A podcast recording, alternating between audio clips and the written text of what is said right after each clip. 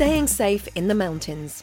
There is a specific forecast for almost every hill and mountaintop across the UK. Using AI to combat climate change. People talk about the data lake and swimming in the data lake to explore what might be there. And after the storms, a period of relative calm. Temperatures, particularly in the southwest, should get up to double digits, if not a little higher.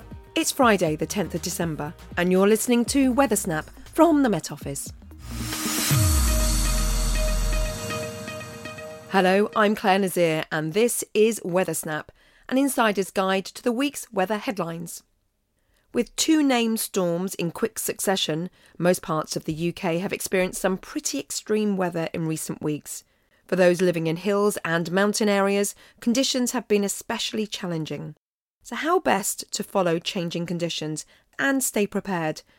Talking from our Aberdeen office, here's senior meteorologist Robin Steele. We're basically looking at all the sort of hills and mountains across the UK. So it's 10 areas in total. So anywhere from the sort of northwest highlands down through the sort of Lake Districts, down to the Brecon Beacons and across to the Mournes in Northern Ireland our mountains may not be the highest in the world, but certainly they get tested in every direction when it comes to extreme weather.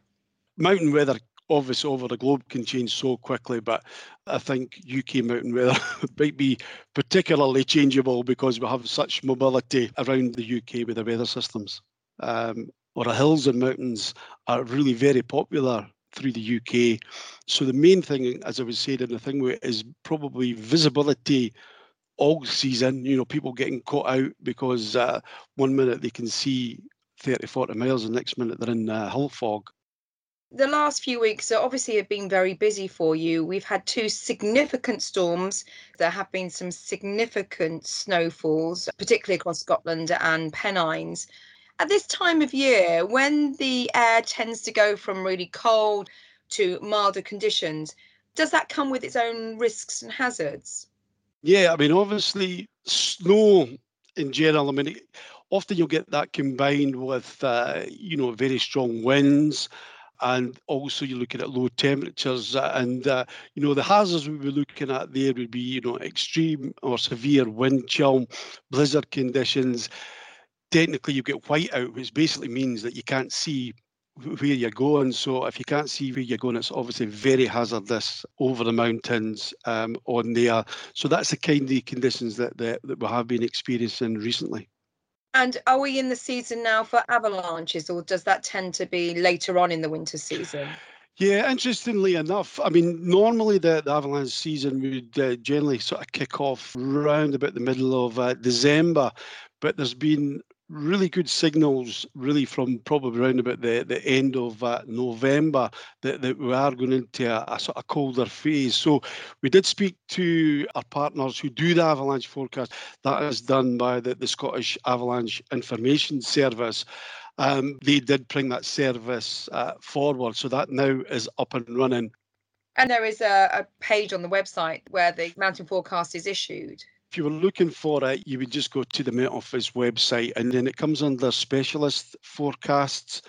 There is specific forecasts for almost every hill and mountaintop uh, across the UK that you would have access to. So you could actually do like Ben Nevis or Helvellyn or, or, or whatever. And it covers all the sort of hazards you would expect. So it's like gales, storm, blizzards, uh, heavy rain, even sunshine's in there because obviously it can be a hazard in the high summer with high temperatures and dehydration and uh, uh, snow glare in the winter if there's a lot of snow around. Senior meteorologist Robin Steele. And as Robin said, the Met Office provides a comprehensive set of forecasts for hills and mountains throughout the UK, as well as advice on specific hazards. They're well worth a look, and you can find them at metoffice.gov.uk forward slash weather forward slash specialist dash forecasts.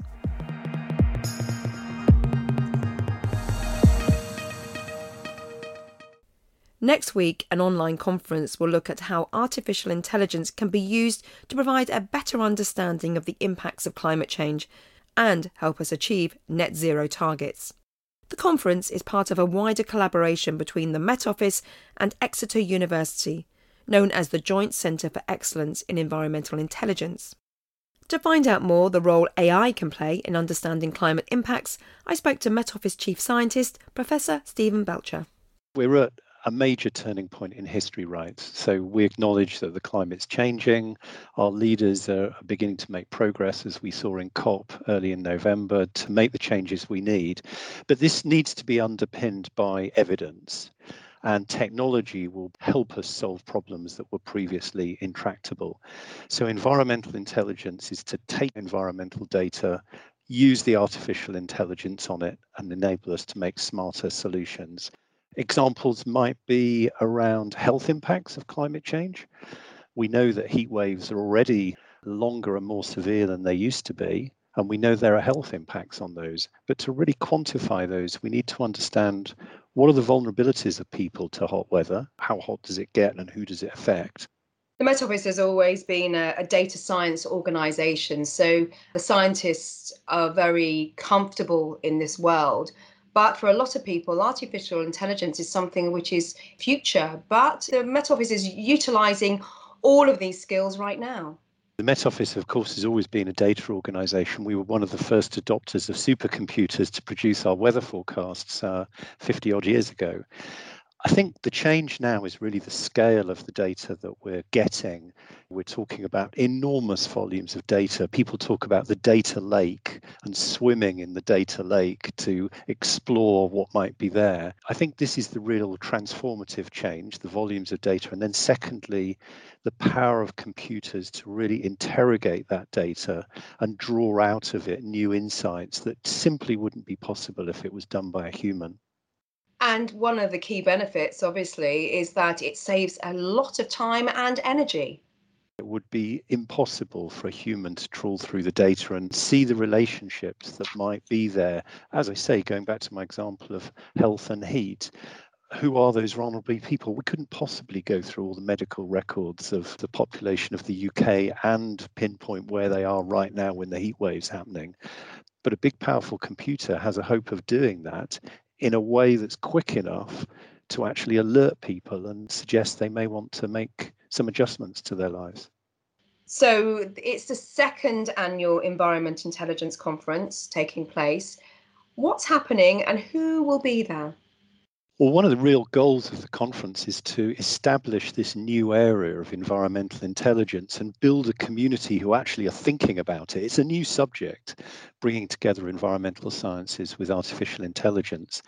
So, we've got some really great speakers from the artificial intelligence community who perhaps aren't traditionally thinking about environmental problems, coming from the construction industry, from hardcore mathematics who design the AI algorithms, from the energy sector. So, bringing them together with the expertise we've got at the Met Office and the university in environmental sciences is a real key goal here. So, what we're talking about here is perhaps fresh new roads for climate science, which is far more interdisciplinary and far more about application, isn't it? It's mitigation, it's adaptation, it's heading to net zero.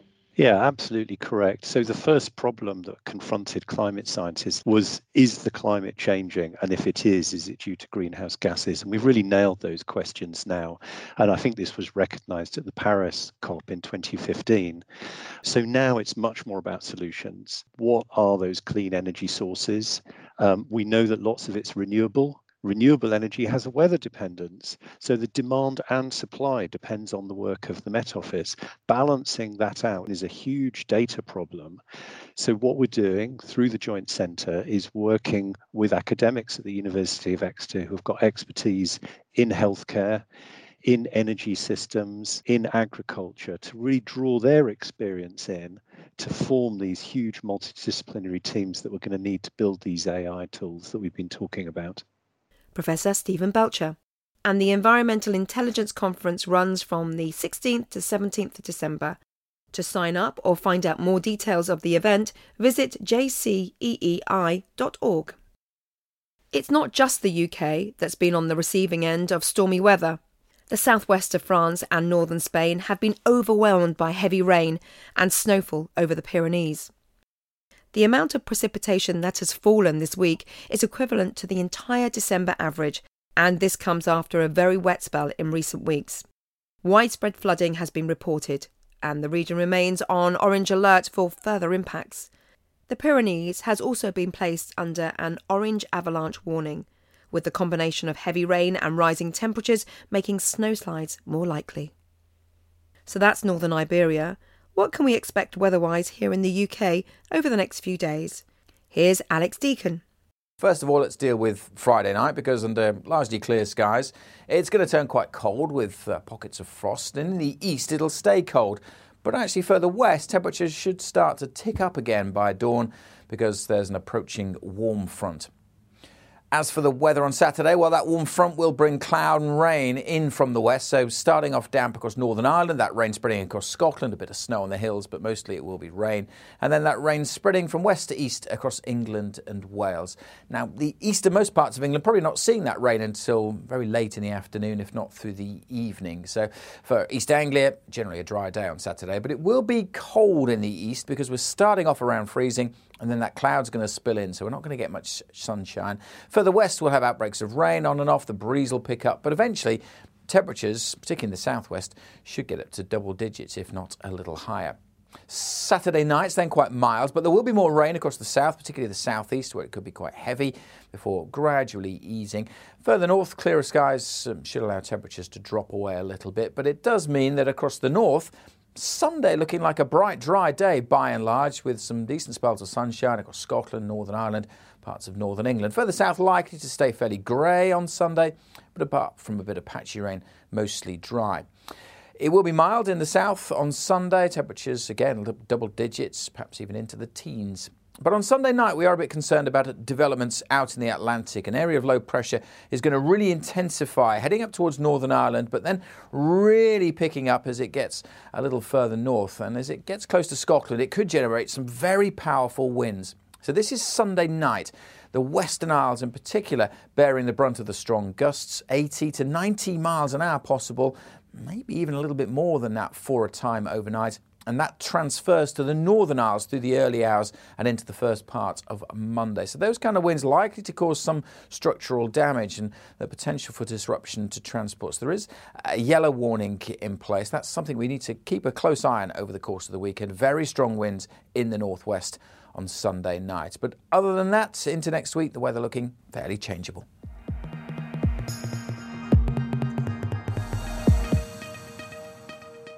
Now, with a quick look at last week's highs and lows, Martin Bowles. Here are the UK weather extremes for the week beginning Monday, the 29th of November. The highest temperature of the week was 14.0 degrees Celsius at Rhyl on the north coast of Wales on Tuesday. The lowest temperature was on Monday morning, when minus 8.7 Celsius was measured at Shap in Cumbria. This value was particularly low as a result of extensive lying snow in the area from Storm Arwen on the previous Saturday. The largest daily rainfall total was 39.4 millimetres at Capel Curig in Snowdonia National Park in North Wales. The sunniest place was in Exmoor National Park on Sunday. 7.3 hours was recorded at Liscombe in Somerset. Thanks, Martin. Well, if the winter weather is getting you down, maybe you're just thinking about it in the wrong way. In the latest episode of our sister podcast series, Mostly Weather, the team discussed the effects of weather on mood.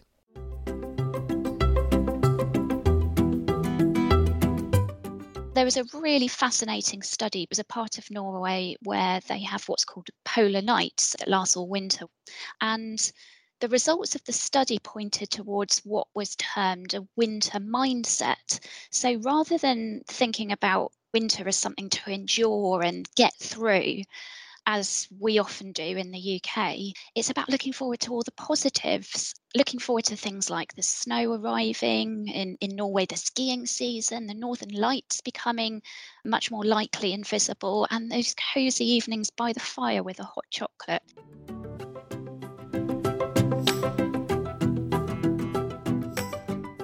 You can hear that full episode of Mostly Weather by visiting the Met Office channel at soundcloud.com or the audio playlist on our main YouTube weather channel.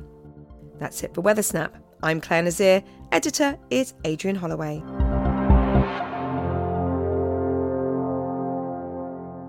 Weather Snap is a podcast by the UK Met Office. For the latest weather conditions where you are, download the Met Office weather app.